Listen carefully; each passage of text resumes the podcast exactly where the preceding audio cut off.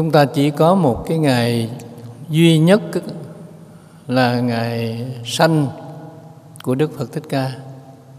Ta gọi là Phật đản sanh, tức là Đức Phật Thích Ca đản sanh. Thì chúng ta nói là ngày Phật đản sanh là ngày mùng 8 tháng 4 âm lịch. Ngày đó là ngày Phật đản sanh. Nhưng mà ngày mùng 8 tháng 4 âm lịch ấy, ở đây là ta căn cứ theo cái lịch của Trung Hoa thời cổ. Tại vì ờ, Phật giáo Trung Hoa đó thì coi cái ngày đản sanh của Đức Phật Thích Ca là ngày mùng 8 tháng 4 ừ, năm Giáp Dần. Tức là nó nhằm vào ở trong cái ngày mà Phật đản của bên ờ, Ấn Độ. Nhưng mà theo lịch Ấn Độ đó, thì bảo là Đức Phật Thích Ca sanh ra ngày trăng tròn của tháng Vê Sắc. Thành ra ngày trăng tròn của tháng Vê Sắc đó, thì nếu ta đem ta so lịch đó, là chúng ta thấy cũng đúng và cái ngày rằm tháng tư của chúng ta. Ừ, mà nếu hãy tính theo dương lịch đó, thì người ta gọi là ngày trăng tròn của tháng năm dương lịch. Sau này đó là Hội Phật giáo Thế giới mới chọn cái ngày rằm ừ, tháng tư, hay là cái ngày trăng tròn của tháng năm dương lịch ừ, gọi là ngày Phật đản. Và Liên Hiệp Quốc ừ, cũng công nhận cái ngày trăng tròn tháng Vê Sắc, tức là rằm tháng tư, hay là ngày trăng tròn của tháng năm là làm ngày lễ Phật đản. Phật đản này là chỉ cho Đức Phật Thích Ca đáng sanh. Ở bên Đại Thừa thì lại có thêm những cái ngày ta gọi là ngày vía của các vị Bồ Tát. Bên Nguyên Thủy thì không có cái ngày vía của các vị Bồ Tát. Thì cái ngày vía của Bồ Tát á, thì chủ yếu ở đây là chúng ta có cái ngày vía của Bồ Tát Quan Âm là nhiều nhất. Tức là trong một năm chúng ta có cái ngày 19 tháng 2, rồi 19 tháng 6, rồi 19 tháng 9 thì cái trường hợp đó là vía quan âm chúng ta có tới ba ngày, gọi là vía của bồ tát quan âm. Thì như vậy ta không biết là đức quan thế âm sanh vào ngày nào, phải không? Ừ, sanh vào ngày nào mà lại có tới ba ngày vía thế này? Thì cái thứ hai nữa đó, là người ta gọi là vía của bồ tát văn thù, rồi vía của bồ tát phổ hiền, rồi vía của bồ tát địa tạng, tức là ngày sanh của các vị bồ tát rồi chúng ta lại có thêm cái nữa là ngày vía của Đức Phật Di Đà. Hay là chúng ta có thêm cái nữa là ngày vía của Phật Dược Sư. Thì bây giờ đó tất cả những cái ngày này đó thì chúng ta nghĩ rằng đó, Bồ Tát Quan Âm đó, là sanh ở đâu? Cái ngày sanh là 19 tháng 2 19 tháng 6 19 tháng 9 à, tức là ngài tới sanh tới ba lần nữa mà sanh ở đâu ấy. Ừ. Thành ra đức phật thích ca thì sanh ở thành cái ca tỳ la vệ. Cái này là thực trong lịch sử có này. Còn bồ tát quan âm ba ngày vía này để chúng ta không biết ngày sanh ở đâu hết. Rồi ờ, tới đức phật di đà thì sanh vào cái ngày 17 tháng 11 âm lịch tức là lịch Trung Hoa thì bây giờ đó ngày Đức Phật Di Đà sanh ở đâu? Rồi đó Bồ Tát Địa Tạng đó thì sanh vào cái ngày 30 tháng 7 âm lịch. Thì bây giờ đó ngài cũng sanh ở đâu đây? Ngài Văn Thù Phổ Hiền. Ngài Phổ Hiền thì sanh ngày 21 tháng tháng 2 mà tất cả những cái cái cái ngày vía mà của Phật và Bồ Tát Đại thừa này nữa thì ta thấy hầu hết là phát xuất từ Trung Hoa tức là lịch Tàu. Lịch Tàu. Thì như vậy đó ta bảo là chịu ảnh hưởng của Phật giáo Trung Quốc. Thì à, có người thì họ bảo rằng cái này là do Trung Quốc đặt ra chứ không có thực nhưng mà nếu hai Trung Quốc đặt ra mà không có thực á, thì tại sao lại là nhiều người theo và nhiều nước theo? Tức là tất cả các nước theo đại thừa, nó không phải có cái lý do nào đó. Cho nên về mặt lịch sử thì cái chuyện này ta không thể biết được. Nhưng mà về mặt tâm linh, về mặt tu hành thì chúng ta cảm được. Cho nên bây giờ đó, đây là chúng ta tu theo đạo tràng pháp hoa, ta theo đại thừa, ta pháp quy về cái mặt tâm linh. Cho nên ta tìm hiểu về cái việc này để chúng ta có một cái cảm nhận. Thì riêng về thầy á, mới ban đầu nghiên cứu về Phật học thì thầy cũng giống như tất cả mọi người khác cũng có cái thắc mắc. Rồi đó thậm chí có người bảo là kinh điển đại thừa không phải là kinh của Phật. Không phải do Đức Phật Thích Ca nói ra. Đó là một số những người mà chuyên đi theo về Phật giáo Nguyên Thủy tức là Nikaya thì tại vì thấy trong tạng Nikaya không có những chuyện này, mà tại sao ở trong đại thừa lại có? Cho nên thầy bắt đầu suy nghĩ cái này.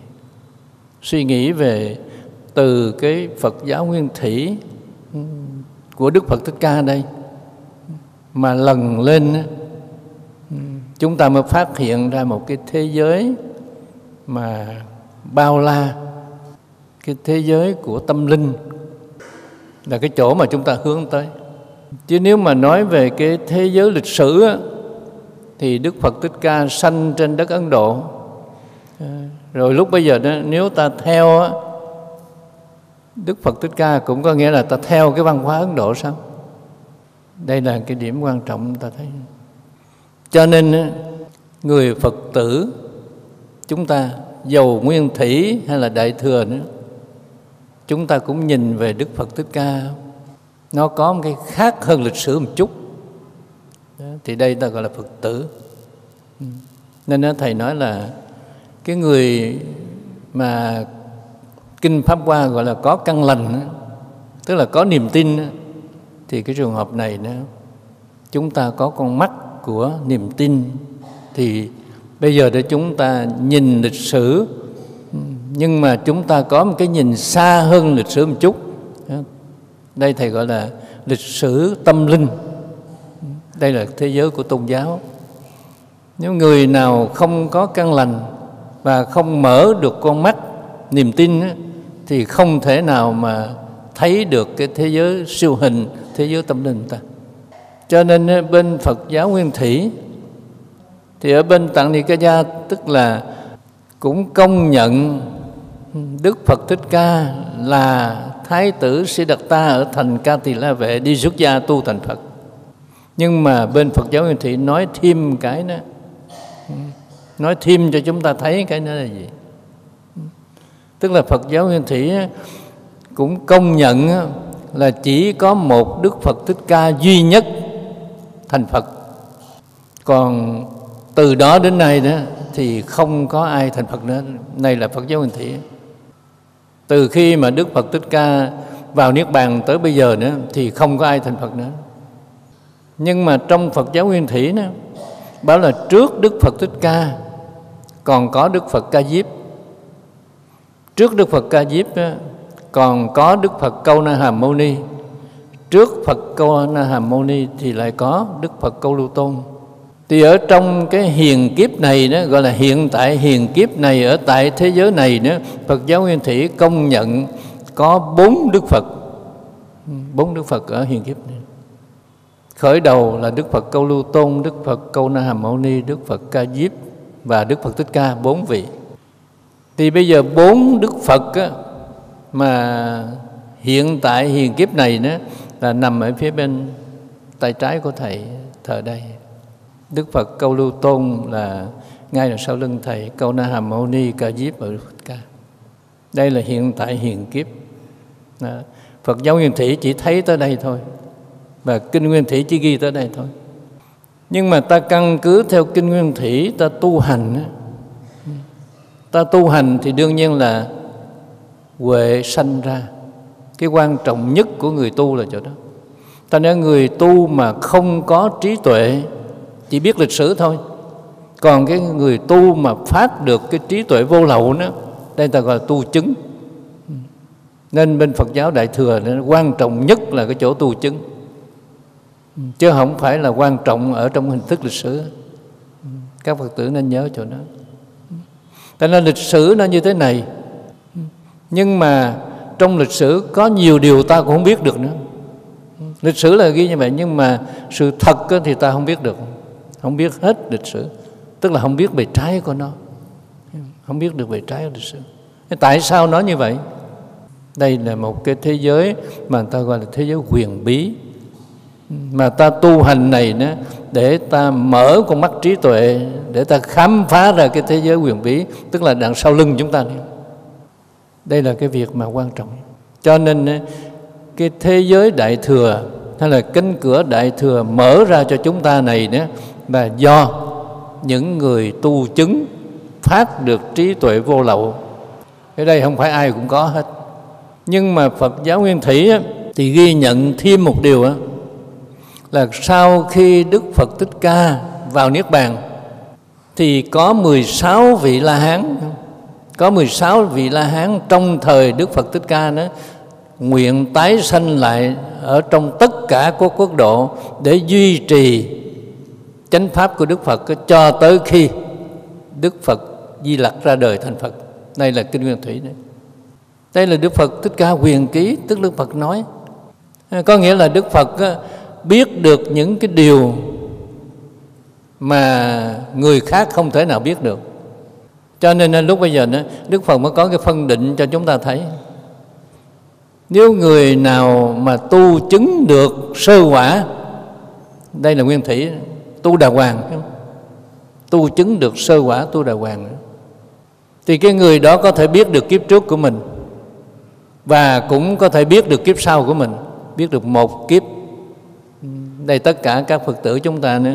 Nếu ta tu theo nguyên thủy chúng ta cũng mong cái này này tức là ta biết được ta từ đâu sanh lại đấy? Và sau khi chết chúng ta về đâu? Nếu ai biết được cái này nữa thì cái trường hợp này chắc chắn là ta không đọa. Cho nên nữa, từng bước ta đi lên. Ừ, cho đến khi đắc quả là hán là cao nhất. Đây là nguyên thủy. Biết được một kiếp. Nhưng mà cái người muốn biết được một kiếp của mình á mình chết mình đi về đâu á và mình từ đâu tới đây nữa muốn biết được nhiều đó thôi. Ừ, thì bây giờ chúng ta phải tu cái gì đây? Đây là cái điểm quan trọng nhất người theo phật giáo nguyên thủy đó, là phải cố gắng thực tập thiền quán. Tức là đầu tiên là áp dụng cái cái thiền tứ niệm xứ trước. Tu cái thiền tứ niệm xứ này đó để chứng được cái pháp không đầu tiên. Cái pháp không này có nghĩa là ta không lệ thuộc xã hội ta không lệ thuộc thiên nhiên. Thì cái này chúng ta mới có thể biết được những cái mà người thường mới biết được. Đây trên bước đường tu cái thực chất thầy nói là nguyên thủy và đại thừa gặp nhau là chỗ này. Cho nên chúng ta tu theo đại thừa, ta không dạy khờ gì, ta chống Phật giáo nguyên thủy. Đương nhiên cái người mà thiệt ra tu theo Phật giáo nguyên thủy, đúng cũng không dạy khờ gì mà chống Phật giáo đại thừa.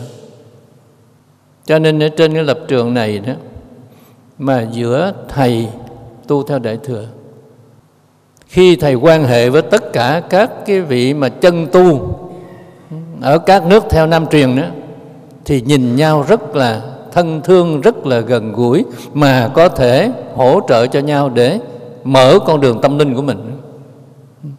Thầy nên nói gì thì nói nhưng mà gặp nhau á thì nghĩ à, thầy có biết được thầy từ đâu tới chưa? Cái câu hỏi đầu tiên đó có biết được mình từ đâu tới chưa? Nếu mà có một người nào đó mà nói á, thầy từ đâu tới đây đó mà thầy có cảm giác đúng của mình đó, thì thầy nói cái người này là họ đã chứng sơ quả rồi đó. Họ đã biết được việc. Đây là trên bước tương tu cái thực chất của tu hành chúng ta này. Đây người ta gọi là bạn đạo. Bạn tri thức trên bước đường tu. Mà khi thầy nói như vậy các phật tử đừng lầm với những người mà họ lợi dụng cái vấn đề mê tín của ta gọi là soi căng biết không? Họ soi căng. Họ gạt đó cho nên có những người mà họ gạt mà các phật tử mình nghe. Cho nên có những ông thầy tu mà gạt người ta soi căng. À, nhìn cái người này nó nó ông đời trước là con heo phải không? Nhìn người kia nó ông đời trước con rắn. Nhìn người này nó ông đời trước con cột, phải không? Đây là cái điều quan trọng nhất thế. Ừ. thành ra có một số những ông thầy mà bùa ngải thường hay làm này. Mà thầy nhìn thầy thấy là hậu vận không tốt. Cho nên cái này tà ta tránh. Họ biết được thiệt. Mà ta có cảm giác cái này đúng thực. Thầy trên bước đường tu đó Thầy luôn luôn lúc nào cân nhắc đó, Mình từ đâu tới đây? Rồi tới đây mình làm cái gì? Rồi sau này mình ra đi mình về đâu? Đây là cái người tu Mà ở trong Phật giáo Đại thừa chúng ta nữa, Phật giáo Nguyên Thủy cũng vậy thôi. Cái sợ nhất của chúng ta nữa Là chưa biết được khi mình chết về đâu. Chưa biết. Cho nên à, cố gắng thực hiện. Mà đức phật dạy mình tu theo nguyên thủy hay là tu theo đại thừa cũng được. Cái quan trọng nhất là phải biết được chỗ về. Biết được cái chỗ về nguyên thủy cũng biết được chỗ này. Mà đại thừa cũng biết được chỗ này còn nếu mà tu bất cứ pháp gì cao hay thấp không biết nhưng mà cuối cùng không biết được cái chỗ về của mình á, thì cái chỗ này rất là nguy hiểm coi như là đọa đấy cho nên muốn biết được cái chỗ này nữa là bên Phật giáo Nguyên Thủy bảo là thực tập cái thiền tứ niệm xứ để đạt tới cái chỗ không bị xã hội chi phối, không bị thiên nhiên chi phối. Cái này là cái pháp tu của người ta nữa. Đại thừa ta không làm này chứ. thế nên ta thực tập bất cứ pháp môn nào thì cũng đưa tới cái chỗ không bị xã hội chi phối, không bị thiên nhiên chi phối nữa cho nên tất cả mọi người chúng ta đây dù tu pháp nào nói là cao siêu mấy đi nữa đó, mà ta còn bị xã hội chi phối ta coi như là chưa có vẫn kẹt ở trong sanh tử thôi xã hội chi phối này nói rõ đó là trong đạo tràng chúng ta gọi là bốn cái tướng phải không? Bốn cái tướng này buồn, giận, sợ, lo. Ta nên các phật tử coi kiểm lại xem mình còn bốn này không? Ta nên còn buồn không, còn giận không? Còn mừng không, còn vui không? Đó. thành ra cái trường hợp nói gì thì nói, phải không? Nói gì thì nói. Nhưng mà chọc tức chúng ta một cái là nổi khùng lên đó thì coi như là rồi hỏng. Chắc chắn con đường Atula không thể nào tránh khỏi nó dầu tu bao nhiêu phước đi nữa đó, thì sanh vô đó trong thế giới đó để chịu những cái khổ của Atula do cái sân nghiệp của mình sanh đây là cái việc quan trọng. Còn à, nếu mà được người ta khen một cái đó là mừng nở mũi ra phải không? Ừ, thế này thì sao? Đây là cái điểm quan trọng nhất. Coi chừng. Cái này đi vào con đường súc sanh ấy, rất nguy hiểm cho ta. Cho nên ờ, trên bước đường tu chúng ta gọi, gọi là tận diệt cái này. Tận diệt tất cả như này. Ờ, tức là người bên ngoài họ khen ta cũng thế mà họ chê ta cũng thế thành ra ta vẫn là ta thôi. Mình tự biết mình. Cho nên cái lập trường của thầy đó, là khi thầy bắt đầu khởi tu đó, thầy thường nói là thầy tự biết phật biết còn những người khác đó họ không biết là thôi kệ họ cái này đâu quan tâm đâu quan trọng cho nên trong cuộc đời đầy vinh nhục này mình đâu bận tâm chuyện này mà không bận tâm nữa, tức là chứng tỏ rằng mình không bị xã hội chi phối. Thành ra xã hội chi phối mình là chi phối. Mình còn ham muốn thì nó sẽ dụ dỗ mình. nữa Mình còn ham muốn bị dụ dỗ nữa. Mà cái ham muốn này chủ yếu Đức Phật dạy mình cái gì? Ham tiền, ham sắc, ham danh phải không? ba cái ham này đó các phật tử tự kiểm. Trên bước đường tu đó là phải tự kiểm điểm cái này thực tu là như vậy đó. Nhưng mà kiểm này bằng cách nào? Đức phật dạy chúng ta đó chúng ta có những cái đối tác. Cho nên có những người họ khen ta thì ta tự kiểm lại xem coi ta có mừng không? Người chê ta ta có buồn không? Ta có khổ không? Nếu không có một cái đối tác như thế thì ta không làm sao ta biết được hết. Đây là trên bước đường tu. Nên bây giờ ta được khen nhiều quá rồi đó thì dục đụng một người nào chê ta ta thay đổi liền thành ra thầy có nhiều cái người bạn đồng tu mà bảo là tu thiệt á, tu kỹ phải không? Đạo đức đàng hoàng đó. Nhưng mà quên mất cái chỗ này sai một chút này thôi. Sai một chút chỗ này thôi tại vì con người mình tu, mình đàng hoàng, mình tốt quá đi, cho nên ai thấy mình quý trọng hết á. Thành ra ai thấy cũng chắp tay xá cúi đầu, bạch thầy, thưa thầy, biết không? Thậm chí có những người mà đáng cha mẹ mình mà cũng kêu bằng thầy xưng con mà mình thấy có bộ tốt quá, biết không? Sướng quá này. cái này hỏng rồi.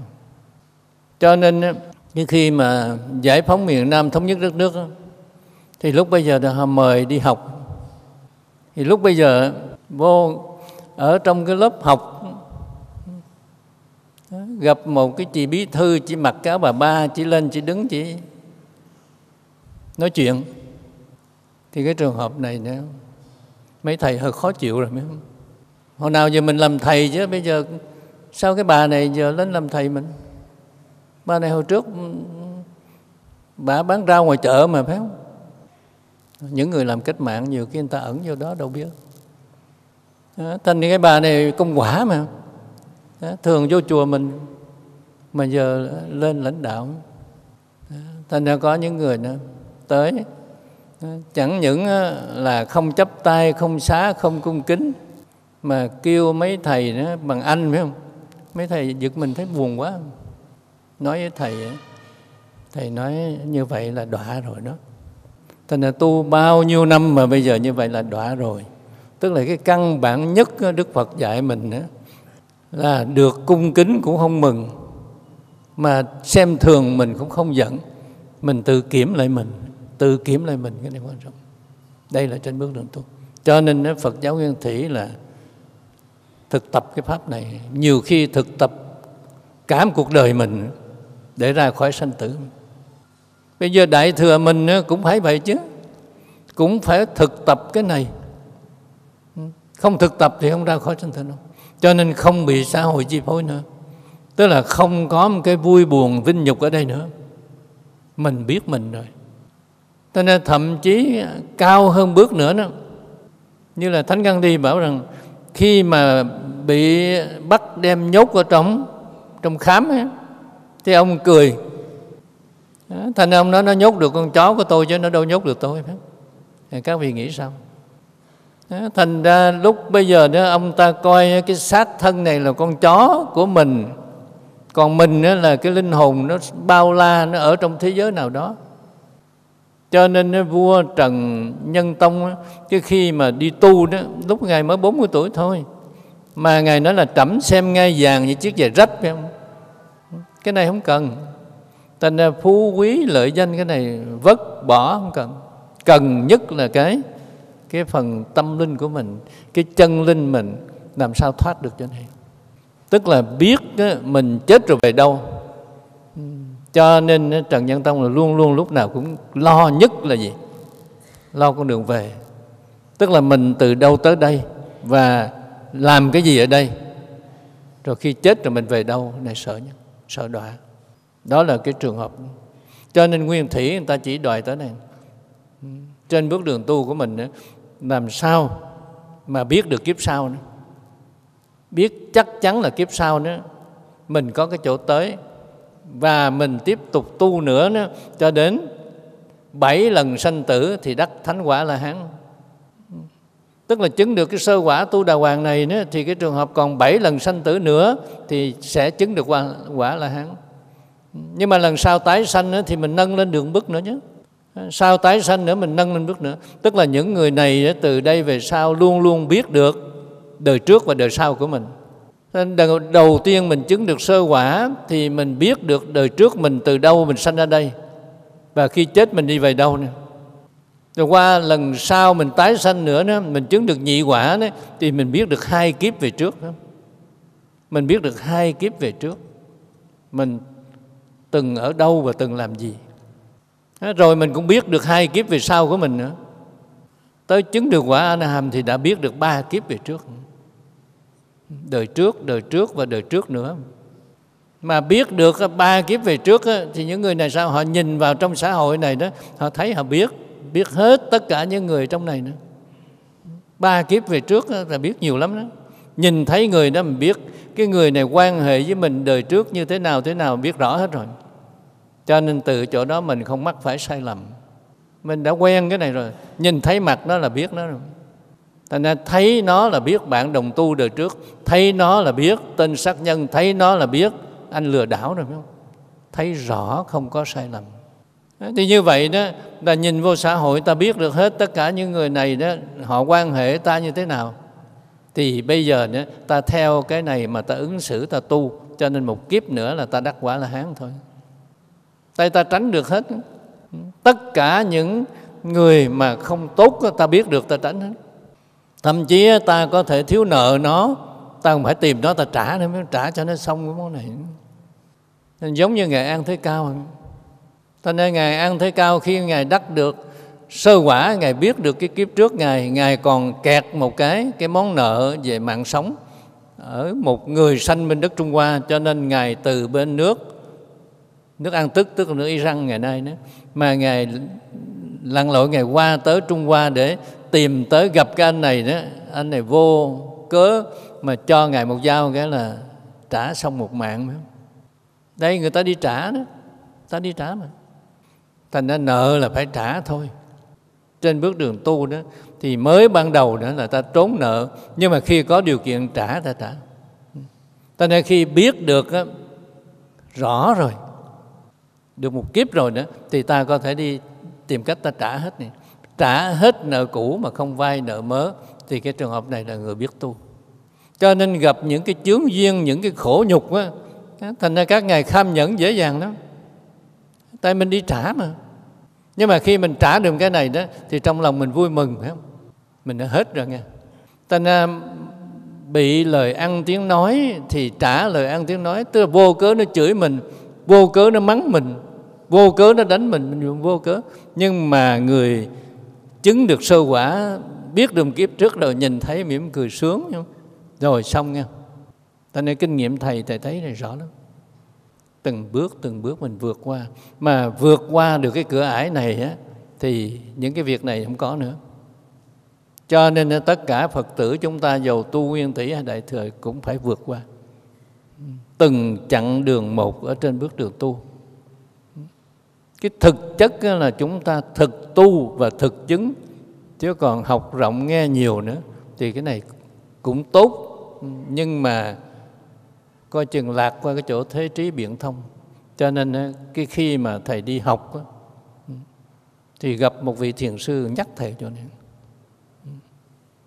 Tại nên khi mình học, mình có bằng thạc sĩ, Mình muốn có bằng tiến sĩ, Có bằng tiến sĩ rồi muốn gì nữa phải không? Ta nên gặp một vị thiền sư Ngài bảo rằng Coi chừng lạc vô thế trí biện thông. Lạc vô chỗ này là không có đường ra nữa cho nên mình biết nhiều biết nhiều nhưng mà lại rối hơn, không được giải thoát. Cho nên trên biết được tu cho nên vì vậy đó mà ta phải thực tập một pháp nào đó để mà ta đạt tới cái đỉnh cao nhất trong đời này ta làm được. Dù nguyên thủy hay đại thừa cũng phải như thế đó. Tức là thực tập một pháp nào đó. Giống như mình bám lấy cái phao đương nhiên là thầy học nhiều, nhưng mà thầy bám lấy cái phao của kinh pháp hoa mà thầy thực tập. Đây là cái chính trên bước đường tu. Để rồi để mình đạt được tất cho này. Thì khi mà những người mà chứng quả này đó, chứng được từ sơ quả cho đến tứ quả, tức là quả la hán đó, chứng được quả la hán rồi đó, đức phật nó họ biết được 500 kiếp về trước biết được 500 kiếp về trước, biết được 500 kiếp về sau. Rồi từ đó mới phát đại thừa tâm mà hành Bồ Tát đạo á. Thì bây giờ đó khi mà Bồ Tát đạo đó thì họ có thể biết được trên 500 kiếp cho đến vô số kiếp không? Các vị Bồ Tát lớn thì họ biết cái này. Tới chừng biết hết biết hết từ nguyên thủy tức là từ đầu mà cho tới bây giờ, và biết tận ở trong vị lai luôn đó, thì cái này gọi là thành Phật. Đây là trên bước đường tu. Nhưng mà thầy nghĩ tới đó còn xa, phải không? Thành ra thầy trò mình còn phải lặn học nhiều lần nữa, phải không? Không biết bao nhiêu lần nữa thì mới tới được cái đỉnh này. Nhưng mà đây là mục tiêu mà mình sẽ đi tới. Nhưng mà làm sao để mình chứng được cái sơ quả này đó để khỏi mất kiếp. Thành ra Đức Phật bảo rằng là chứng được sơ quả thôi thì dầu tu tiểu thừa hay đại thừa gì đi nữa nó cũng không còn kẹt ở trong sanh tử. Ờ, còn kẹt trong sanh tử nhưng mà vẫn đi tới được quả. Còn à, nếu mà chưa được cái sơ quả này nữa, còn bị xã hội chi phối, còn bị thiên nhiên chi phối nữa, thì cái trường hợp này nữa là còn ở trong sanh tử, không ra được. Mà khi gặp cái chuyện không vừa ý, khởi lên kỷ niệm, bực tức một cái là đọa. Phải trả quả báo, cái này đáng sợ lắm đó là trên bước đường tu. Như bây giờ đó tất cả các phật tử đang ngồi tu thế này mà mình còn bị thiên nhiên chi phối là còn gì? Đức phật nó còn bốn cái tướng. À, ở ngoài ai nói gì cũng mặc rồi đó nhưng mà còn bốn cái tướng này đó của thiên nhiên này phải cố gắng khắc phục nữa. Tức là đói khát lạnh nóng. Làm sao mà ta đi sâu vào thiền định ta quán được cái thế giới không? Thế giới không tức là vượt qua thế giới vật chất. Cái linh hồn chúng ta nó nó vượt qua thế giới vật chất. Thì bây giờ đó, cái thế giới vật chất này không chi phối ta được nữa. Tại nên trên bước đường tu đó, làm sao mà chúng ta vượt qua cái sự chi phối của thế giới vật chất này? Cho nên đức phật nói là mình có cái thân tứ đại này đó. Có thân tứ đại này, tức là cái thân vật chất thì thường thường hay bị vật chất chi phối. Ờ, bị vật chất chi phối là gì? Ờ, tức là mình có cái thân này đó mà mình không ăn, mình đói, mình chết, phải không? Ta nên không uống, mình khát, mình chết. Ờ, mình bị lạnh quá đó mà mình không đủ đồ ấm, mình chết. Nóng quá, mình cũng chết cho nên cứ mỗi một lần mà nóng quá đó, ta thấy bên ấn độ chết cả trăm người, cả ngàn người. Nóng quá, chết còn lạnh quá đó là cái trường hợp mình đi qua bên âu châu mình qua bên mỹ mình thấy. Qua cái mùa đông này đó thì những cái người mà vô gia cư đó, thường đó, họ nằm ngoài công viên họ nằm ngoài đường đó. thành ra sáng dậy thì họ thấy nằm một cục đó mà không cục cửa nữa. Thì họ biết xong rồi biết không? Thôi đem xe tới rước đi đây lạnh quá chết nóng chết đói chết khát chết bốn cái tướng này là bốn tướng mà thiên nhiên chi phối. Thì bây giờ đó trước khi mà chúng ta còn mang cái xác này đó làm sao mà chúng ta thực tập cái pháp không? Ờ, cái pháp tứ niệm xứ kia trước đó, để chúng ta không cảm giác chi phối. Tức là đói ta không biết đói đói ta không biết đói. Đây là cái điểm quan trọng nhất mà ta thực tập.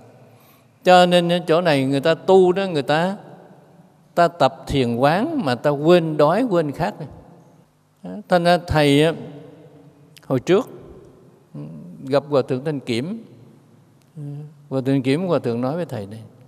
Ờ, thầy nói, hòa thượng kiểm nói cái kinh nghiệm hòa thượng, nhưng mà cũng nhầm cái là nhắc cho thầy thôi. Trước khi mà thầy sang nhật, hòa thượng kiểm nói, tôi sang nhật trong cái thời kỳ mà nhật mới bại trận, cho nên lúc đó nghèo đói dữ lắm tức là ăn uống thiếu thốn lắm nhưng mà ăn uống thiếu thốn thì quý vị nghĩ sao? Tức là mình thèm khát nhiều hơn ta nên muốn ăn nhiều hơn. Tức là muốn ăn đủ thứ mà không có gì ăn á, thì càng muốn ăn dữ nữa phải không? Đó, thầy hòa thượng kiểm nói hòa thượng á, chứ không phải nói thầy. Nhưng mà thầy tự kiểm thầy thấy. Tự kiểm thấy có mình còn muốn ăn không? Mình còn ham ăn không? Mình còn lệ thuộc vấn đề ăn không? Thành ra đây cái bước đầu mình chinh phục. Chinh phục là chinh phục cái này chinh phục cái đói khát lạnh nóng này của mình. Đây là cái điểm quan trọng nhất mà khởi đầu tu. Tất cả các ông thánh ở các cái tôn giáo khi mà thầy tiếp xúc họ đều nói giống nhau. Thành là cố gắng thực tập khi mà đi họp tôn giáo, thầy gặp một cái vị tu sĩ ở bên kỳ na giáo. Nên cái ông này được một cái mà thầy rất là kính trọng ông ta mặc dù ông ta là ngoại đạo không? Nhưng mà qua bên Âu Châu đó, lạnh như vậy đó mà thầy thấy ông ta chỉ mặc một cái áo lụa mỏng thôi. Cái áo lụa mỏng thôi nhưng không phải mặc kính như mình đâu mặc bên thôi không? Áo Ấn Độ mà. Mà ông không cảm thấy lạnh ông chịu được. Cái tu của ông ta hơn mình. Mà khi trời lạnh thì sao? Mình đói nhiều phải không? Cho nên ở trời lạnh thì quý vị ăn được nhiều hơn. Không ăn đói thành ra thầy còn phải đi kiếm bánh mì, ăn kiếm sữa uống, phải không? Thầy thấy ông tỉnh bơ, phải không? Tức là tới giờ ăn, ông tỉnh bơ, ông không có nghĩ tới cái chuyện ăn uống này nữa. Đây, người ngoại đạo nhưng mà họ có một cái, họ hơn mình mình công nhận hơn mình. Cho nên cái chỗ này để mình tập tập lần. Tập lần làm sao mà mình không bị lệ thuộc cái thiên nhiên này tại vì á, lệ thuộc cái thiên nhiên này cái này thực tu đó ta mới thấy. Tới chừng thực tu rồi mình mới biết được á, cái cơ thể mình không đòi hỏi nhiều như mình tưởng. Cái mình tưởng này đức phật gọi là nghiệp. Cho nên cái này tu được tức là khắc phục cái nghiệp của mình. Mà cái nghiệp này là cái nghiệp ăn uống. Cho nên tất cả các phật tử ta đó thì tu thì cũng tu tụng thì cũng tụng lại thì cũng lại. Nhưng mà lại xong rồi mệt đi kiếm cái gì ăn ở đó phải không? Đây là cái điểm quan trọng nhất. sau này quen thành cái thói ăn thích ăn ham ăn cái này là khi nào không có ăn thì mình khổ lắm. Trên bước đường tu chúng ta khắc phục được. Nên hòa thượng thanh kiểm nói với thầy đó khi mà không có gì ăn á, thì nó lại càng đói dữ nữa. Nó càng đói dữ nó càng khó chịu nữa phải không? Thì bây giờ đó hòa thượng mới phát hiện ra cái là thôi bây giờ mình kiếm một gáo nước lạnh mình uống vô. Thành uống vô rồi nữa thì lên thiền sàng ngồi phải không? Bắt đầu ngồi tĩnh tâm á. Ngồi tĩnh tâm một lúc á, quên đói. Thành ra quên đói đi. Khi mà mình quên đói được á, thì cái này tại sao vậy? Nhờ mình tĩnh tâm nhờ mình tập trung. Tại vì mình không nghĩ tới thức ăn nữa. Mình không nghĩ tới ăn nữa thì mình sẽ không không đói nữa. Cái này là nghiệp. Cho nên trên bước đường tu đó các phật tử chúng ta nên tập này thứ này. Cho nên chúng ta tập không để cho thiên nhiên chi phối nhiều. Thì từ cái chỗ đó, chúng ta mới ăn ít lần lại. Cái khi mà chúng ta ăn chúng ta ăn ít lần lại. Ăn ít lần lại đó, cho tới cái mức mà cơ bản Đức Phật dạy chúng ta đó, một ngày ăn bữa được rồi. Bây giờ đó chúng ta mới tu thì sao? Sáng ăn trưa ăn chiều ăn tối ăn phải không? Còn có người nào tệ hơn nữa là gì? Lúc nào cũng ăn. Là lúc nào cũng ăn hết nữa thầy thấy có nhiều người vậy giống như ngồi không là ăn rồi phải không? Lên trên xe thầy thấy mở giỏ ra, móc đồ ra ăn nữa. Xuống xe cũng ăn, vô nhà cũng ăn. Đây là cái trường hợp ăn hoài. Mà ăn liên tục như vậy thì quý vị nghĩ là gì? Cái này đọa sâu rồi đây là cái điểm quan trọng nhất đọa xuống rồi đó. Cho nên chắc chắn chết rồi đi xuống. À, không có gì ăn thì cho nên à, tập ta khắc phục được tới cái định mức mà Đức Phật cho phép là một ngày ăn bữa thôi. Gọi là ngọ trung nhất thực ngày ăn được bữa trưa không nữa mà sáng cũng không ăn, chiều cũng ăn cắt được hai phần này nữa thì coi như là chúng ta đã chinh phục được một phần. Chinh phục được một phần của thiên nhiên mà chinh phục được một phần ta không lệ thuộc nó nữa thì nó cũng không làm khó chúng ta nhiều nữa. Tại vì nó làm khó chúng ta là vì ta có nhu cầu nhiều. Tại ta nhu cầu ăn mặc và ở ba cái này nhiều quá cho nên đó, do cái nhu cầu này mà nó buộc chúng ta phải phải làm việc nhiều hơn lao động nhiều hơn và chúng ta còn ít cái thì giờ để để tu tập hơn. Đây là trên bước đường tu chúng ta. Nên cắt bớt cái này lệ thuộc thiên nhiên này nữa, tự nhiên này nữa, là lệ thuộc cái ăn uống ngủ nghỉ chúng ta này cắt lần. Ăn mặc ngủ nghỉ cái này quan trọng, cắt lần. Cho nên đức phật dạy các thầy tỳ kheo, tức là phật giáo nguyên thủy này là phải làm sao mà không lệ thuộc cái này. Không lệ thuộc ăn uống ngủ nghỉ này. Rồi cũng không lệ thuộc tình cảm xã hội chi phối thì mới có thể tới được cái cái đỉnh này được tức là cái sơ quả này ta chứng được. Còn lệ thuộc ăn uống ngủ nghỉ lệ thuộc vui buồn vinh nhục á, thì cái người này vĩnh kiếp ở trong sanh tử thôi. Đó, cái khởi tu đó là nguyên thủy hay đại thừa cũng cho nên. Thì đương nhiên đó người mà phàm phu này đó mà cố gắng vượt qua ừ, cái cửa ải ừ, để nhập môn được gọi là dự lưu á, thì đây khó chứ không phải dễ. Nhưng mà những người đó họ đã từng chứng được sơ quả đời trước rồi, họ tái sanh lại đây đó, thì trường hợp này so với chúng ta, họ không khó khăn nữa. cho nên nó sanh trên cuộc đời này đó, bảo là con người thì ai cũng như ai. Nhưng mà ta nhìn kỹ vào từng người, ta thấy ta nó không ai giống ai hết. Không ai giống ai là gì? Tức là không giống bởi cái tình cảm, không giống ở cái nhu cầu. Đây là cái sự thật cho nên ờ, đức phật của chúng ta đó bảo là con người. Nhưng mà thầy nói thêm đó, là con người của đức phật ờ, không giống bất cứ con người nào hết. Cho nên chỉ có một mình ngài tu thành phật. Hay nói một cách khác đó là vì ngài phật sanh lại. Ngài là phật sanh lại thế giới này. Phật giáo nguyên thủy cũng coi đức phật là phật sanh lại trong thế giới này. Phật sanh lại cho nên được như vậy cho nên phật sanh lại. Hay là cái trường hợp mà trong đại thừa nói thêm một cái đó là bồ tát nhất sanh bổ xứ, tức là bồ tát mà đầy đủ hết điều kiện rồi đó. Ờ, sanh lại trên cuộc đời này, chỉ một đời làm phật thôi, gọi là nhất sanh bổ xứ. Đây là trên bước đường tu cho nên đại thừa và nguyên thủy ta gặp nhau ở chỗ này nhưng mà ta chưa qua được cái cửa ải này đó, thì đừng nói chi, cái thế giới vô hình nhưng mà những người ta qua được cái cửa ải này rồi thì ta nhìn ta thấy cái thế giới vô biên. Cho nên lúc bây giờ nữa người ta mới khám phá ra được cái loại hình thế giới thứ hai đó ta gọi là cái thế giới thật báo trang nghiêm. Cái thế giới thật báo trang nghiêm là mở tầm nhìn chúng ta bằng con mắt của niềm tin của tâm linh đó, con mắt của thiền định đó, thì lúc bây giờ chúng ta mới thấy khắp hết tất cả các nơi đều có các ứng thân Phật quá thân Phật biết chứ cho nên Đức Phật Ngài mới dùng cái Phật nhãn của Ngài đó mà Ngài quan sát khắp Pháp giới. Ngài mới thấy được cái thế giới. Đó. Ngài gọi là hằng hà sa số thế giới phải không? Chứ tất cả những cái người mà sanh đồng thời với Đức Phật mình á, thì họ thấy theo lịch sử họ thấy trong cái hạn hẹp của con người họ nói trên này có thiên đường dưới này có địa ngục phải không thành ra đức phật nó không phải không phải nó như vậy. Mà trên mình cũng có thế giới. Mà dưới mình cũng có thế giới. Trên mình có chư Phật, dưới mình có chư Phật đó.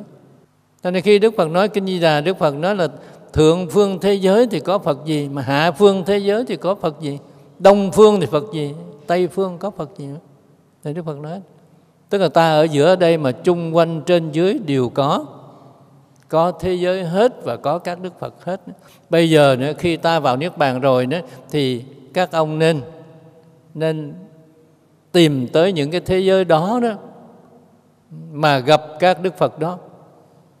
Ở trong pháp của đức Phật đó tu, thì chắc chắn là sẽ không đọa. Khi Đức Phật nói kinh Di Đà, Đức Phật nói vậy. Tức là các ông phải tin lời ta và mười phương Phật tán thán công đức của kinh Di Đà theo đó tu hành thì được chánh nhân tiến đến vô thượng chánh đẳng chánh giác phải không? Đây là cái điểm quan trọng nhất. Đây là cái thấy của Đức Phật. Mà bây giờ đó Đức Phật đã thấy như vậy, Đức Phật đã chỉ như vậy đó. Mà ta có thấy không? Tức là ta không thấy. Ta không thấy đó thì kinh pháp hoa ví ta như là người mù. Người mù tức là không có con mắt huệ thì không thấy, không có mắt niềm tin thì không thấy được. Cho nên ở đây Đức Phật nó có người thấy Phật mà có người không thấy Phật. Ta nên thấy Phật là thấy bằng niềm tin, thấy bằng huệ. Cho nên nhìn vô một con người đó, con người của Thái tử Sĩ Đạt Ta, thì người ta đã thấy có Phật ở trong trong con người Sĩ Đạt Ta rồi. Hỏi ai thấy? Tiên A Tư Đà thấy.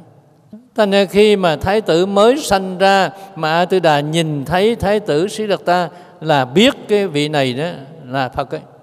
Cho nên ờ, khi có huệ rồi, có mắt huệ rồi mình nhìn mình thấy. Ta nên nhìn thấy một người mình biết cái người này thông minh hay người này đần độn, cái người này hiền hay là người này dữ, người này làm được việc hay là cái người này sẽ không được gì phải không? Đây là trên bước đường tu đó. Bảo là Như Lai thấy rõ không có sai lầm. Còn ta thì vô minh cho nên nó mắc lầm nhiều quá, cho nên luôn luôn thăng trầm dinh nhục. Trên trên bước đường tu đó thì Đức Phật khuyên ông ta nên dừng lại đi.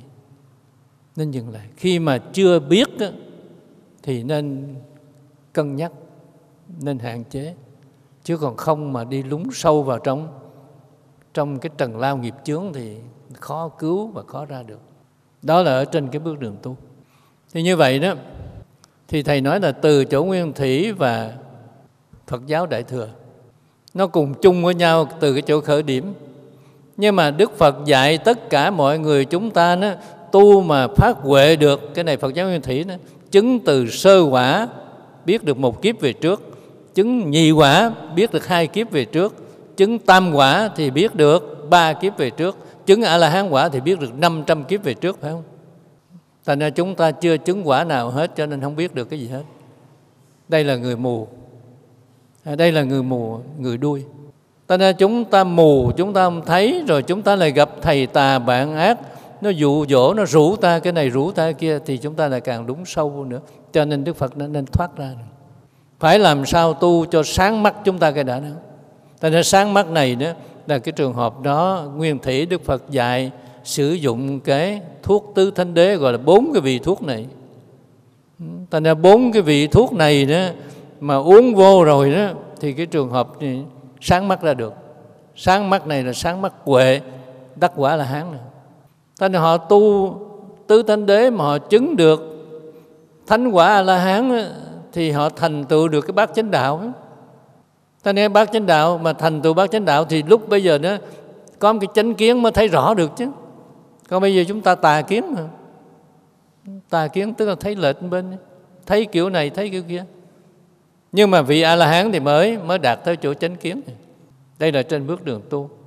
Đấy. cho nên ờ, những người mà chưa đắc quả a la hán mà nói qua, nói lại, cãi nhau đó, thì đức phật gọi là người mù rờ voi, phải không? Thế giới bao la như kia, không ai thấy mà biết được đâu. Ừ. Thành ra bắt gặp cái nào thì mình nói cái đó trên bước đường tu, người ta gọi là tu mù, thường thường. Cho nên bây giờ thực tập được cái pháp này.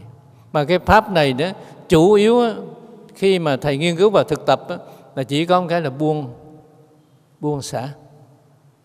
Tức là bỏ xuống đi. Tất cả mọi cái bỏ hết bỏ hết xuống thì tự nhiên cái này nhẹ hơn. Mà khi buông bỏ được buông bỏ được cái cái tâm tham chấp của chúng ta thì chúng ta mới nhẹ được nhẹ được thì nó lóe ra cho chúng ta tia sáng mà chúng ta thấy được cái, cái nào chúng ta nên làm cái nào chúng ta không nên. Người nào chúng ta nên gặp và người nào ta nên tránh đây thì mới thoát được những cái cái tai ách trên cuộc đời này. Thầy đã từng trải qua cái giai đoạn này rồi thầy, thầy biết rõ được. Nếu cái nào mình chưa biết thì không nói và không làm. Thầy nó không đúng. Trên bước đường tu là cái này là quan trọng cho nên đức phật khuyên thực tập thì bây giờ tất cả các vị thánh a la hán họ tu theo nguyên thủy mà họ đắc được cái từ sơ quả tới tứ quả thì họ biết hết mọi việc rồi Tên họ biết được hết mọi việc chung quanh rồi thì cái tầm nhìn của họ thấy khác hơn rồi. Họ thấy khác hơn chúng ta nhiều rồi. Mà bây giờ cao hơn bước nữa đó, Đức Phật nói là đắc được quả A La Hán Tên là đắc quả được La Hán rồi đó Thì lúc bây giờ mới Mới phát Bồ Đề Tâm Hành Bồ Tát Đạo Cho nên Bồ Đề Tâm Bồ Tát Đạo Là nằm phía sau cái quả A La Hán này à, Bây giờ đó chúng ta chưa đắc quả La Hán Mà ta tu theo Đại Thừa à, Thành ra ta tu theo Đại Thừa phải không? Thì cái này có được không? Thành ra này bảo là Nếu ta tu theo Đại Thừa được với điều kiện có một cái vị tu đại thừa đắc đạo diệu dắt chúng ta tu được tại chúng ta không biết. Nhưng mà có một người biết, hướng dẫn đúng, có kết quả, ta mà làm được. Thầy nói thế này, ví như là tất cả mọi người chúng ta đây đó, là không biết làm ăn buôn bán, phải không? Mà ta ra ta làm thì có chừng phá sản, có chừng lỗ. Nhưng mà nếu ta đầu tư cho một người biết kinh doanh thì sao? Chắc chắn là cái phần lãi ta có chứ. Cái phần lãi ta được cho nên ờ, phát bồ đề tâm, hành bồ tát đạo. Nhưng mà lúc này đó, thì chúng ta chưa phải là bồ tát, cho nên ta không tự làm được. Ta không tự làm được cái này. Mà ta nương vào các vị bồ tát để ta hành đạo. Nương vào các vị Bồ Tát, ta hành đạo gọi là Bồ Tát quyến thuộc. Tức là Bồ Tát quyến thuộc, tức là ta là quyến thuộc của Bồ Tát, chứ chưa phải ta là Bồ Tát ta, ta là quyến thuộc của Bồ Tát ta là quyến thuộc của của Như Lai tức là của Phật Ta nên cái điều mà ta mong ước này ta tu theo đại thừa này là ta chỉ muốn ờ, ta được làm con của Đức Phật. Ta làm quyến thuộc của các vị Bồ Tát cho nên nó được đức phật thừa nhận ta là con của đức phật ờ, thì ta thấy sướng lắm rồi. Ta đã được đức phật thừa nhận là con rồi đó thì lúc bây giờ cái phật huệ nó thường rọi vào trong lòng ta trong tâm ta, trong trí ta. Cho nên cái trí ta nó sáng lần ra. Thành ra ta thấy không có sai lầm. Đó. thành ra cái thấy biết của chúng ta đây đó. Thành ra thấy biết của chúng ta đây đó. Đức phật nói đó. Nó có những cái trường hợp mà khác nhau hết thông thường nhất là quý vị biết là từ đâu mà có. Ta bảo là biết ở trong chim bao. Cho nên nó có những cái thầy chim tinh đáng mộng này. Thành ra trong chim bao này là gì? Là ông bà tổ tiên chúng ta đó bạn bè của chúng ta đó họ chết rồi nữa. Bây giờ họ còn liên hệ với ta. Cho nên đó, từ cái chỗ đó trong cái thế giới tâm linh của ta nó có gắn liền cái này. À, bây giờ tất cả mọi người ngồi trước mặt thầy đây đó là mỗi một người ngồi ta thấy có một người thôi. Nhưng mà bên cạnh họ trong tâm họ trong cái thế giới vô hình này đó là nó có nhiều người chung quanh đó cho nên luôn luôn tác động vô. Ta ra người xấu tác động ta xấu, người tốt tác động ta tốt. Đây là cái thế giới, mỗi người có một cái thế giới riêng đó là chỗ này. Đây chúng ta có thế giới chung, nhưng mà trong cái thế giới chung này có một cái thế giới riêng của từng người một, mà thế giới đó ta gọi là thế giới tâm linh hay là nội tâm. Cho nên nó thường ta hay được những cái báo mộng này là cái tác động này cho nên nếu mà ta sanh ra trong một cái dòng họ đó có nhiều thù hận ấy, ta đã có nhiều thù hận ấy, thì cái trường hợp ông bà tổ tiên chúng ta thường hay tác động vào ta đó để ta hay dễ dễ nổi cáo lên dễ thù hận và có thể dễ làm ác và giết người chẳng cái này là nghiệp ta đấy. Gọi là cộng nghiệp đó. Còn nếu mà quý vị đó tức là nhiều đời mình có tu rồi nữa cho nên mình được làm quyến thuộc của Bồ Tát á. Thì bây giờ mình được Bồ Tát báo mộng mình chứ.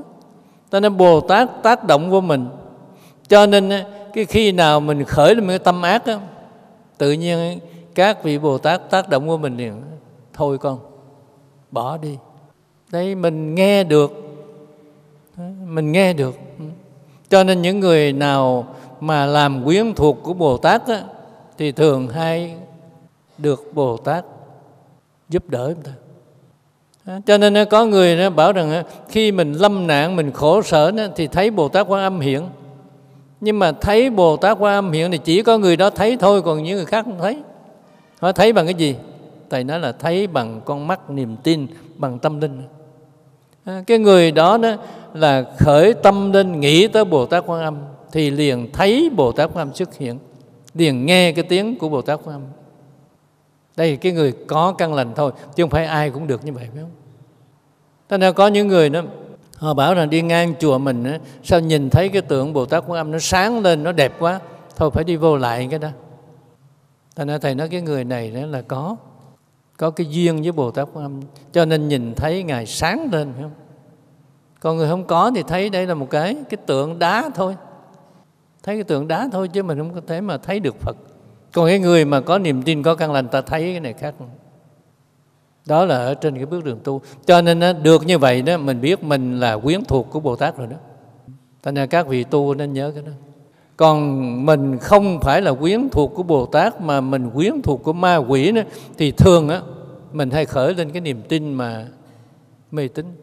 Rồi đó, mình cũng sẽ bị những người bạn xấu này, gọi là bạn ác này nó nó tới nó rủ mình. Nó rủ mình đi chuột bùa, phải không? Ờ, nó rủ mình đi coi bói phải không? Ờ, nó rủ mình đi làm những chuyện này chuyện kia đó. Là cái này đó mình biết là tại vì cái căn lành mình không có. Cho nên ờ, cái người mà tu được á, Đức Phật nói sao? Trong kinh Hoa bảo là có trồng căn lành ở các Đức Phật trong quá khứ và được Đức Phật hộ niệm cho. Thì lúc bây giờ đó các vị Bồ Tát họ mới họ mới chấp nhận mình làm quyến thuộc ta nên Đức Phật không hứa khả thì họ Bồ Tát họ cũng làm lơ với mình đi phải không? Cho nên dầu có cầu, có lại, có xin mấy nữa họ cũng không cho. Nhưng mà được Đức Phật hứa khả rồi, Đức Phật chấp nhận rồi. Được Đức Phật ờ, thọ ký rồi nữa thì tất cả những cái việc làm của mình thì gọi là gì? Gọi là Phật bổ xứ ta là phật bổ xứ phật giao cho mình làm biết không cho nên là lúc bây giờ phật giao cho mình làm đó, thì cái việc này giàu khó khăn mấy mình cũng làm được. Tại việc này việc của phật mà gọi là phật sự. Thì có các vị bồ tát họ họ hộ trì. Thế nên các vị bồ tát hộ trì là thế này. Cái này với cái điều kiện là có căn lành và được Phật hộ niệm. Còn cái người mà không có căn lành thì vô phương. Ừ, dầu có cầu có cúng có lại có ban xin mấy cũng không được. Ừ mà nhiều khi Đức Phật ở trên nhìn xuống thấy còn tội nghiệp cho nó nữa. Nói là tham chi mà giữ vậy con? Thấy không? Rồi đem cúng có mấy quả chuối này mà sao mình khấn đủ chuyện hết phải không? Tại trên thực tế là quý vị mua được bao nhiêu? Thành cái này, cái lòng tham mình nặng quá, chắc chắn cái này phật không không hộ niệm tới được. Cho nên ờ, kinh pháp hoa bảo là cùng tử, không cầu mà được cùng tử không cầu mà được. Được gia bảo. Thành ra cùng tử ở ngoài âm tranh. Rồi nó quét lá hút phân, dọn dẹp. Cho nên chỗ này người tu pháp hoa hiểu rất là quan trọng. Mình tu đại thừa, nhưng mà đây mình cũng thiệt ra nó gắn liền với nguyên thủy. Đức phật dạy mình cái này. Tức là hàng ngày lo quét dọn cái phân nhơ trong tâm mình, trong thân mình trong tâm mình trong thân mình nó quét dọn sạch cái này quét dọn sạch này ta nên khi mà thân mình ô uế đó thì cái trường hợp không tới với Phật được, Phật vô niệm được. Cho nên nó không vô được. ta nên ở ngoài kia chứ không vô được. Đây là sự thật. cho nên tất cả các Phật tử mình mà được vô đây được nghe pháp đây được lên chùa lễ phật không phải chuyện dễ đâu có nhiều người không dám vô nhưng mà có người muốn vô mà ta cũng không cho vô phải không đây là cái điều quan trọng. Cho nên cùng tử là cái này hốt dọn phân nhơ. Phải tắm giặt cho sạch sẽ hết. À, tâm cũng sạch mà thân cũng sạch rồi đó. Thì bây giờ được vô chứ.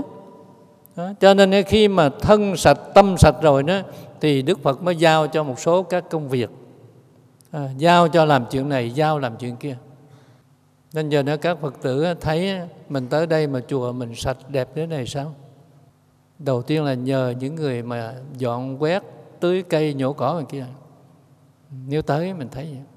Cho nên mới ban đầu đó, thì họ làm người kia. Họ quét lá họ nhổ cỏ họ tưới nước họ làm gọi là công quả. Để làm cái này chứ. Đây gọi là dọn quét sân nhơ. Thì cảnh già lam này sạch cũng có nghĩa là tâm mình sạch.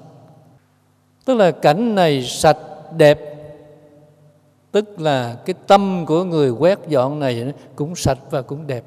Ta nên nhìn cảnh mà ta biết biết người ta nên tới cái chỗ đó cái nhà đó, đó mình bước vô đó mình biết người chủ nó sao rồi. Đó, đây là sự thật. Vào nhìn thấy cái cảnh nó sạch đó, thì mình biết là cái tâm người này nó sạch. Ta nên người này không chấp nhận cái dơ được. Cho nên họ thấy cái lá họ cũng phải đi lượm đi. Họ thấy nó dơ đó họ phải đi quét đi nữa. Họ chịu không được cho nên họ phải làm. Do họ làm như thế này mà tâm họ sạch lần. Thế nên bây giờ cái tâm của họ nó sạch rồi đó thì bước thứ hai là gì? Bây giờ đó thì thầy mới giao cho cái việc thứ hai cao hơn chút là được đi vào trong này.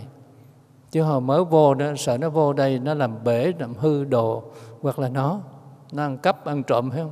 Cho nên ở ngoài vườn thôi.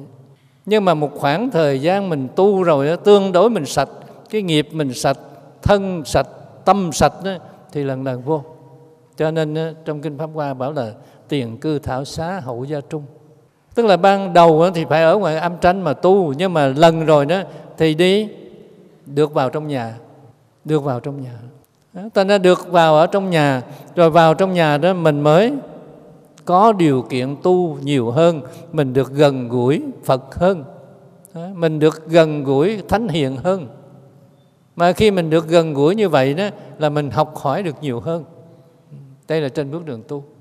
Học được từ các vị vô hình cho đến các vị trên cuộc sống này, mình học được hết. Mà học được như vậy thì mình có cái cái phát triển được đời sống tâm linh. Cho nên cái tu hành của chúng ta đó là cái đời sống tâm linh mình có phát được hay không, cái này quan trọng có người tu mà thầy thấy dậm chân tại chỗ, có người tu đó mà đi tục hậu mới bằng đầu nó tu thấy cũng còn được được một chút, mà nó tu một thời gian rồi sao thấy nó tệ ra quá, phải không? Cái này tục hậu còn có những người họ tu mà mình thấy không có cái gì tiến bộ hết, còn có người họ tu, họ đi lên được. Họ đi lên được.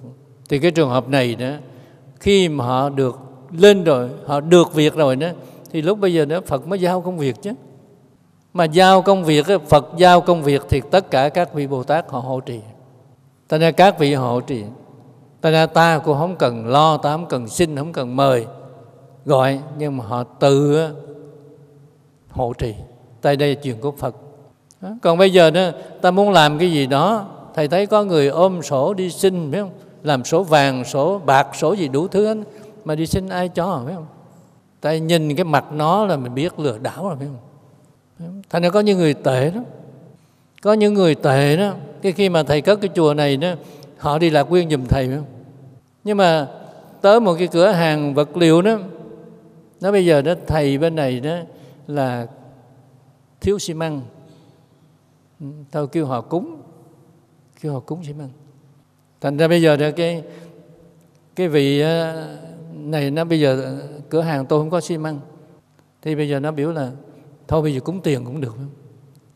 Nhưng mà cái người này họ nhìn họ thấy cái mặt đó họ nghi rồi. Nghi lừa đảo rồi.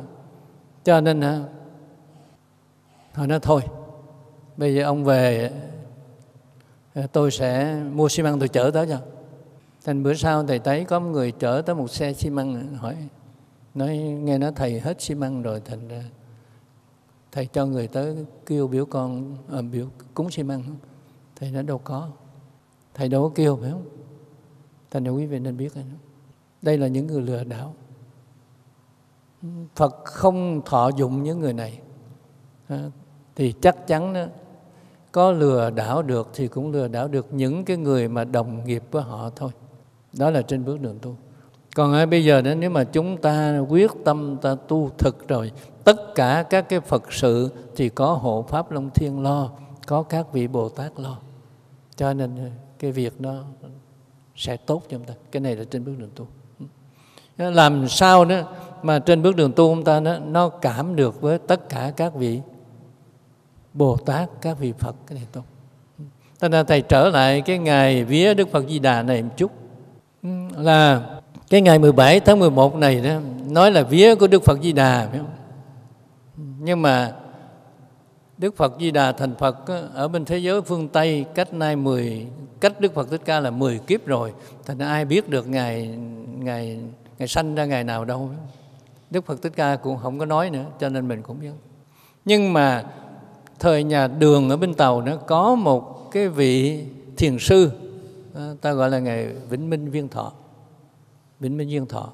Ta nói đây là một vị thiền sư chuyên tu thiền Thế nên Ngài chuyên tu thiền đạt tới một cái cái tâm hoàn toàn thanh tịnh. À, cái tâm Ngài hoàn toàn thanh tịnh. Cho nên là lúc bây giờ đã tự nhiên nữa Ngài thâm nhập vào trong trong cái thế giới siêu hình. À, thành ra thâm nhập vào trong thế giới siêu hình đó, mà tự nhiên Ngài thấy cái thế giới cực lạc hiện ra. Ngài Vĩnh Minh thấy cái thế giới cực lạc hiện ra ở trước mặt Ngài. Cho nên khi mà thấy cái thế giới cực lạc hiện ra đó thì lúc bây giờ đó ngài mới tự nhiên ờ, phát tâm nghĩ tới đức phật a di đà chứ hồi nãy ngài tu thiền đó, cho đến chứng thiền đó thì ngài chưa nghĩ tới phật. Nhưng mà giờ do đắc thiền rồi tâm thanh tịnh rồi cho nên đi vào thế giới này đi vào thế giới kia đi vào thế giới nọ đó thì lúc bây giờ ngài mới thấy phật. Thấy phật ờ, thì tất cả các đức phật ngài mới cảm được vị nào ngài theo vị đó. Cũng giống như trong kinh di đà đó mà đức phật thích ca bảo đấy Đức Phật Di Đà xưa ờ, làm vua xưa ông cũng làm vua. Rồi gặp một Đức Phật thế từ tại vương ra đời nữa. Thì bây giờ đó, Đức Phật Di Đà đó, ngài thôi, không làm vua nữa, mà bỏ ngôi đi đi theo Đức Phật này tu hành. Ta nên đi theo Đức Phật này tu hành, thì bây giờ đó Đức Phật thế từ tại vương này đó, mới hướng dẫn cho cho Đức Phật Di Đà trong lúc đó gọi là vua vô trách niệm. Cho nên cái ông vua này nữa đi sâu vào thế giới thiền định, thì đi trong thiền định, tức là đi bằng tâm linh. Cho nên được Đức Phật Thế Từ Tại Dương này dẫn đi. Thành ra dẫn Ngài đi hết trong mười phương thế giới của chư Phật. Thế giới này, thế giới kia, thế giới nọ. Thì khi mà ngài đi hết các cái thế giới đó rồi ngài học được hết thì bây giờ ngài về, ngài mới nghĩ ra nữa, mình xây dựng cái thế giới cực lạc. Theo cái mô hình này, cái này là đức phật di đà. Cho nên đức phật di đà làm. Cho nên ngài vĩnh minh thì ngài tham thiền, đắc thiền. Cho nên lúc bây giờ đó, ngài mới hướng về thế giới cực lạc thế giới phương tây, mà gặp thế giới cực lạc của đức phật a di đà. Ta nên gặp đức phật di đà, thế giới cực lạc của đức phật di đà, khởi lên cái niềm tin về đức phật di đà. Thì lúc bây giờ đó, ngài mới nghĩ rằng theo tinh thần của đức phật di đà tạo nên thành cái thế giới đó tạo nên thành cái thế giới đó thì bây giờ đó từ ở cái thế giới này mà mình sanh vào trong cái thế giới của Đức Phật A Di Đà đó thì chỗ này làm cái trạm trung chuyển để là mình tiếp tục tu lên nữa. Đây là trên bước đường tu. Cho nên ở trong cái thế giới của Đức Phật Di Đà đó, đó là tuyệt đối không có người ác, không có chúng sanh mà tất cả những người ở bên đó, đó là đều đắc quả La Hán, đều là Bồ Tát hết. Cho nên ờ, ở trong cái thế giới hoàn toàn thanh tịnh như vậy thì cái trường hợp này nó dễ giữ cái tâm mình cho thanh tịnh hơn và vào đó để mà nương vào cái hạnh của các vị Bồ Tát mà tu. Thì khi Ngài khởi niệm như vậy đó, Ngài khởi niệm như vậy đó thì Ngài xả thiền ra đó, Ngài mới tuyên dương cái pháp môn tịnh độ mà mình tu ngày nay. Nên người ta bảo rằng ờ, Ờ, phật giáo thời nhà đường thì tịnh độ phát triển mạnh là nhờ Ngài Vĩnh Minh này. Cho nên ta bảo là ngài vĩnh minh này nó là quá thân của đức phật di đà. Tại đức phật di đà phóng quang gia hộ cho cái vị này, cho nên cái trí ngài nó sáng lên cách lạ lùng. Ngài mới thuyết pháp, ngài mới tuyên dương, ngài mới viết sách và dạy người ta tu hành. Cho nên cái khi mà ngài vĩnh minh tịch thì ta nói, ngài vĩnh minh là quá thân của đức phật di đà, cho nên lấy cái ngài sanh của thiền sư Vĩnh Minh mà ta nói đó là ngày vía Phật Di Đà, cái này của tàu ấy. Cho nên ngài Vĩnh Minh là quá thân của Đức Phật Di Đà, thì cái này đã theo tinh thần đại thừa cho nên khi mà mình có cái niềm tin mạnh về một Đức Phật nào đó, mạnh về một vị Bồ Tát nào đó thì được Đức Phật đó hay là vị Bồ Tát đó hộ niệm cho mình, thì cái việc làm của mình, cái suy nghĩ của mình, cái lời nói của mình đó là lời nói của Đức Phật đó. Cho nên mình trở thành quá thân của của vị Phật đó, của Bồ Tát đó mà ta thờ. Thì ngài Địa Tạng cũng vậy, ngài Quan Âm cũng vậy, ngài Văn Thù Phổ Hiền cũng vậy hết tất cả các cái vị này đó là là đều là người Trung Hoa. Nhưng mà tiêu biểu cho cho các vị Bồ Tát lớn này cho nên bên Trung Quốc nó có mấy cái núi lớn như là núi Cửu Hoa là núi của ngài Địa Tạng à, của Ngài Địa Tạng.